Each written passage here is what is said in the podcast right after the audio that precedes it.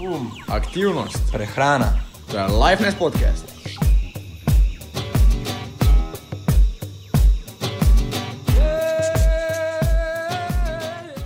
Dobrodošli in pozdravljeni v novi epizodi Lifeness podcasta. Z vami sem Blaž in na drugi strani je. Žan, Zdaj v novi epizodi, tokrat v, v umu, vam bo, bo imel v bistvu bolj kot ne žan svoje monologe, ker smo v bistvu ugotovila po pregledu prejšnjih podcastov, da imam jaz bolj kot ne kar monologe. Ne? pri prehrani, predvsem. Ne? Če smo pri prehrani, pa aktivnosti. Veš, jaz sem take, jaz sem take sorte človek, ko je težko tiho. Ne? Jaz sem pa take sorte človek, ki rad posluša. Jaz sem videl, veš, jaz samo manjkalo bi še ti, kakih popkorn, pa je malo grizo zraven, pa Res je, vse poslušalci in poslušalke komot lahko uh, med poslušanjem si vzamejo kakšen popkorn, ne? brez problema. Ja, samo zdaj treba je paziti, moče nekako dodano maščobico, mislim, paziti. Treba se je zavedati, ne? Se zato pa sem rekel, lih popkorn, ki ponovadi lih ta popkorn je naj, najmanj kaloričen, kaj ni. Ja, se strinjam s tabo, bi bilo kar fino to. No, da se vržemo nazaj na temo, danes imamo temo uma. In Tako. Sicer z Blažen smo se pogovarjali in bova malo povedala o tem, kako začeti, kako narediti prvi korak, zakaj je težko narediti prvi korak, eh, kako vedeti, kje začeti, kaj narediti, če ne veš, kako, kam začeti, s čim začeti. In tako ne. Kaj misliš, Blaž, bo v redu? Ja, meni se zdi kar kul, cool. mislim, če smo že zdaj začetek v bistvu povedali, zdaj prva stvar, da res začnemo na začetku, pa povemo, kako začeti. ne. Mislim, začeti, ponavadi začeti je najtežje. Enkrat, ko si ti v nekem flowu, že gre, ne? ampak ponavadi lik začetek je tisti, ta prva iskrica je najtežje. Ne? Ja, se strinjam, mislim, jaz sem najdolgo nazaj. Mislim, se rekel, da imamo monologe, ampak to stvar bom povedal. Sem Ja, povej. gledal, sem poslušal eno stvar, kako biti bolj produktiven. In se je bilo govora o tako imenovanem fluid zone. Zdaj mislim, da je to v slovenščini prevedeno uh, um kot voda. Ja, to bo to. In je bilo rečeno, da ne sme biti stvar pretežka, pa ne sme biti prelahka. prelahka. Mislim, da sem tudi jaz to zgledil v svoji knjigi Limitless, kjer jo berem. Imaš tale flow zone oziroma fluid zone. Ja, jaz sem pa to, veš, kaj sem pa jaz zasledil, to pa bilo v knjigi Getting Things Done. Uh -huh, uh -huh. No, vidiš, dve različne knjige, ki govorijo o podobni stvari. Po že mora biti nekaj na tem. No, tada mislim, začetek se mi zdi taki, da mora biti samo inicijativen, to meni, da imaš ti željo po napredku, ker če nimaš ti želje, brez veze, da kdorkoli v tebe sili, pa da ni stvar pretežka, pa ne prelahka. Moja Tako je, torej, torej moramo vedeti, kaj želimo in zakaj želimo. Ne? Ja, se strinjam. Potem, ko vemo, da, kaj želimo in zakaj želimo, imamo neko osnovo postavljeno. Torej, aha, vemo, kaj želimo, torej cilj je zapisan, potem imamo zraven napisano, zakaj si želimo ta cilj, potem pa moramo samo še začeti. Mislim, da bi se moče še tudi dotaknil ena stvar, ki se je reče postavljanje ciljev. Tako je, tako je, tukaj je. Povej, povej. Tu, tu zna biti zelo zapleteno, ker se mi zdi, da prva stvar ljudje si pre, pre, mislim, postavimo neke cilje, ki prvo kot prvo naj bi bili kratkoročni in dolgoročni, ampak vse preveliko krat so tisti dolgoročni v obliki kratkoročnih, če me razumeš. To pomeni, Želimo dolgoročne cilje v kratkoročnem času. ja, ja, bravo, točno to sem mislil povedati. In se mi zdi to največja napaka sodobnega človeka, ker vsi vse radi takoj, jutri brat to izveda, jutri brat skuša, jutri brat 40 kg izgubi, jutri brat. Kako, kako v 20 minutah dobiti 8-pack?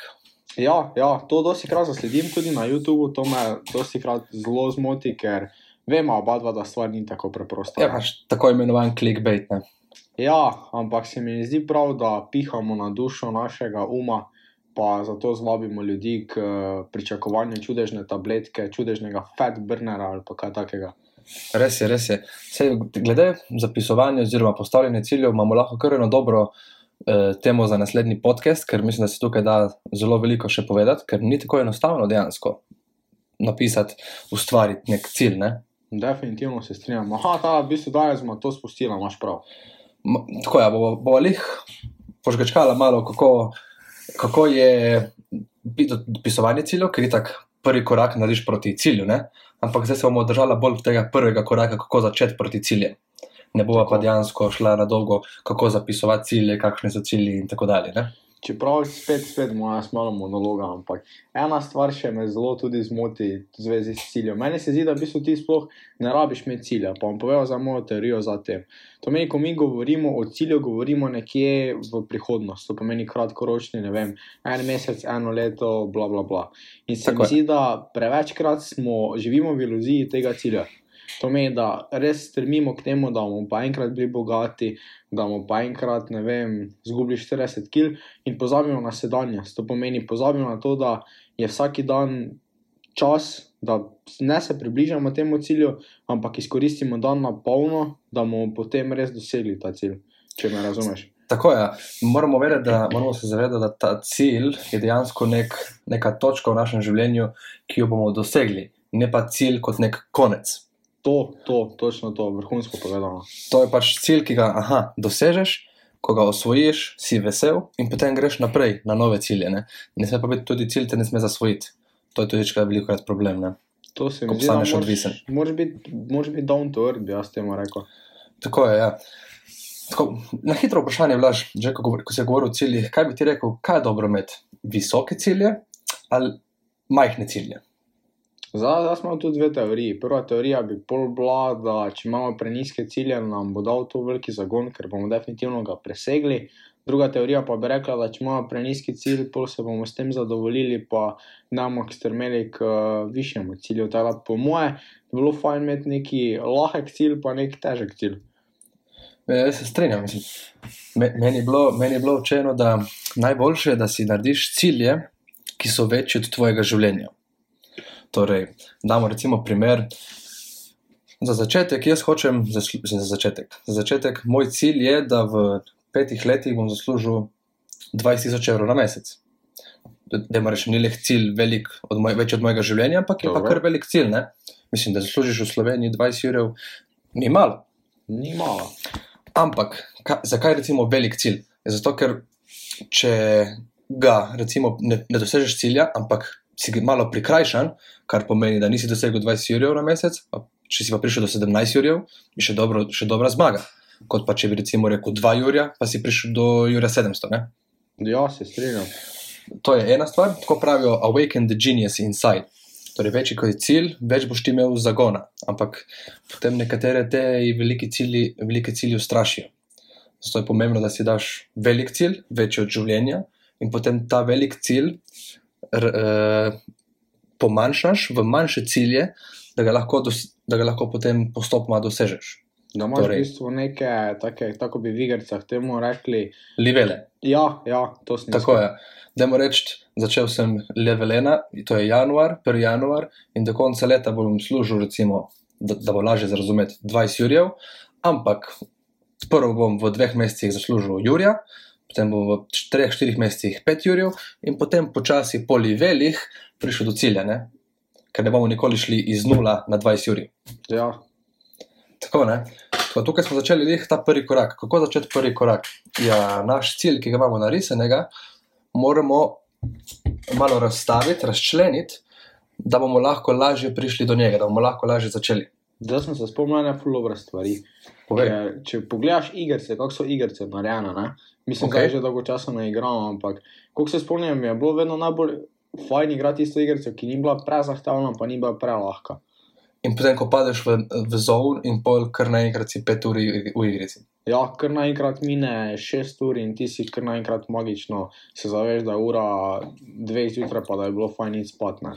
E, Res je, ne? Vse igrice niso tako slabe, če seveda omenimo našo glavno stvar, če imamo balance.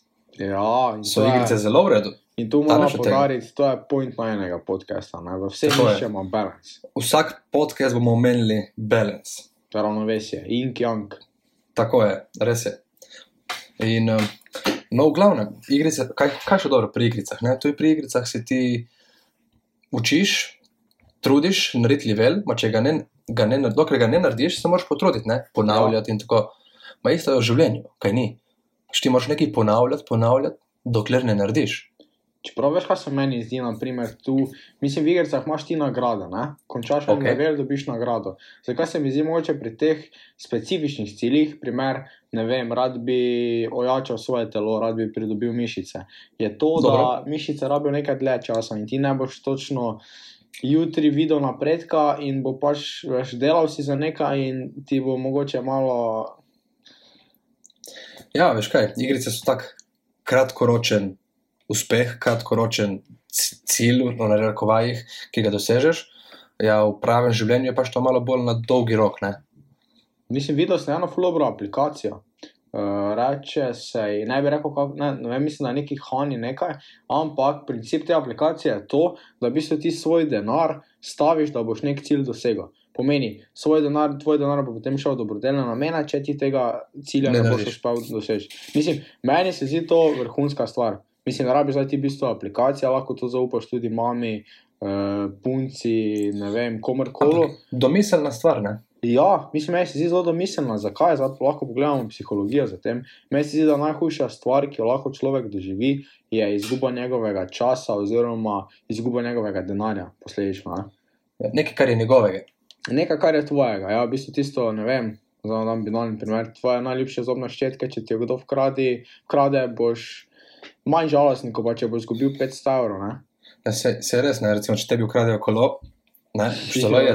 Če meni vkradejo kolo, jaz onega najdem, pa si, E, si je to- bogi. Mislim, da na istem principu deluje tole, ne? da te spodbudi, da te zmotivira, da nekaj narediš. Zato jaz vedno prisežem na svojem kolesu, če si pogrunto zdaj, ko smo se družili. Jaz vsako, karkoli je bilo, sem rekel, prisežem na svojem kolesu. To poveže dobra, da je pristna za prisega. To pomeni, da to bom upošteval, pa če mi ogenj ob roko držiš. Tako je, to je res, to se strinjam. Uh, zdaj, da se malo vrnemo nazaj na temico, kako začeti prvi korak, ki smo že toliko krat skrenili z različnimi, različnimi primeri. Da imamo recimo najlažjo stvar, uh, govor navaja v osnovni ali pa srednji šoli, govorni nastop. To je bila za me vedno muka. Pripraviti besedilo, pripraviti nastop, se naučiti besedilo in potem narediti tole. Ne? Mislim, jaz sem to pravil vse zadnji dan delal, seveda. Logično. To je klasika. Če Klasika, tega ne. nisi delal, pol ne vem, kjer v srednjo šolo si ti hodil. Res. Ne? Ampak, če že tako pogledamo, že ko sem naštel, kaj rabim narediti, sem že razčlenil ta moj cilj. Ne? Cilj je bil govorni nastop, jaz sem ga že razčlenil. Priprava besedila, priprava predstave in učenje. Ampak že to se zdi, ah, uh, koliko dela. Ne? Ampak še to lahko razčlenimo. Priprava besedila. Kakšno besedilo, kje bom to besedilo najdel? Lahko si za začetek samo pripravim, aha, to besedilo bom, odvisno od teme, aha, bom najdel na tej strani, na tej spletni strani, pa aha, v tej knjigi. In to so že ti majhni koraki, ki sem jih naredil, da se pripravim za govorni nastop. Mojhni levelčki. Majhni levelčki, ja.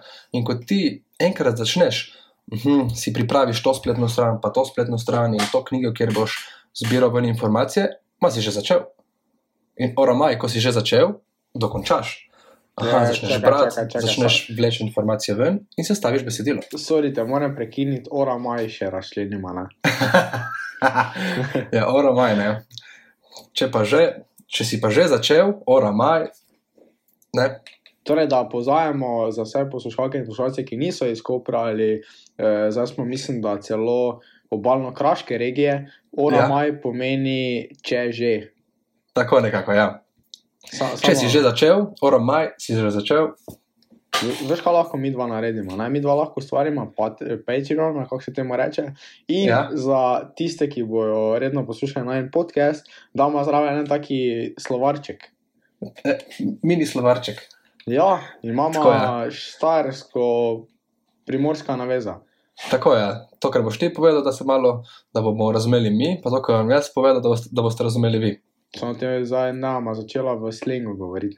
Rajši ne, ra- rajši Rajši. drživa čim bolj. Uh, To čim bi, bolj. to bi bilo, to bi bilo jezika. kar škifo. Tako je, no, ti si že postal naš, ne? Ja, krvija, ne? Kar vi je. tipo bala. Ne? Bala, zelo bala. Boš zmedel te naše, oziroma naše slovence, ki ne živijo na obalno-kraški regiji. Zdaj, za to. zdaj za, da, da, če vas zanima, kaj te besede pomenijo, pa. Ne? Ja, tako je. tako je.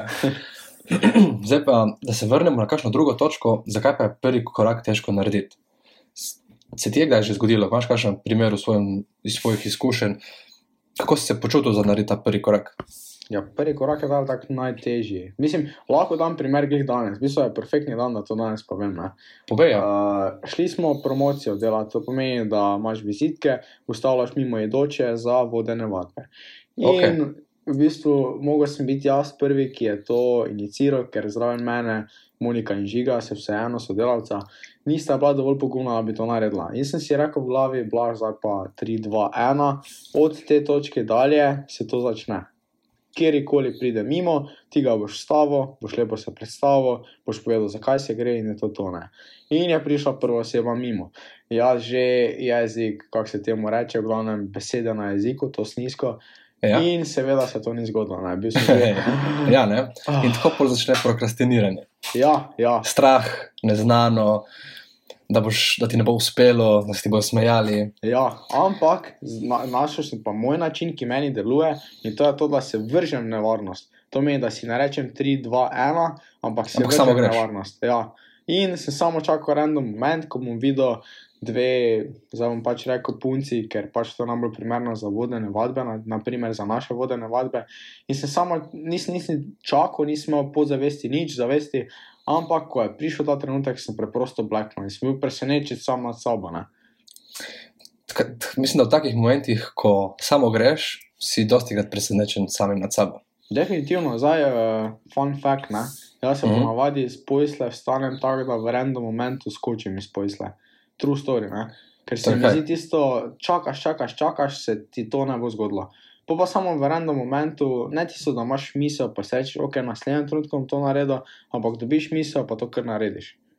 Zdaj, Zdaj, v tem trenutku. tako je. Ja. Zelo lepa stvar.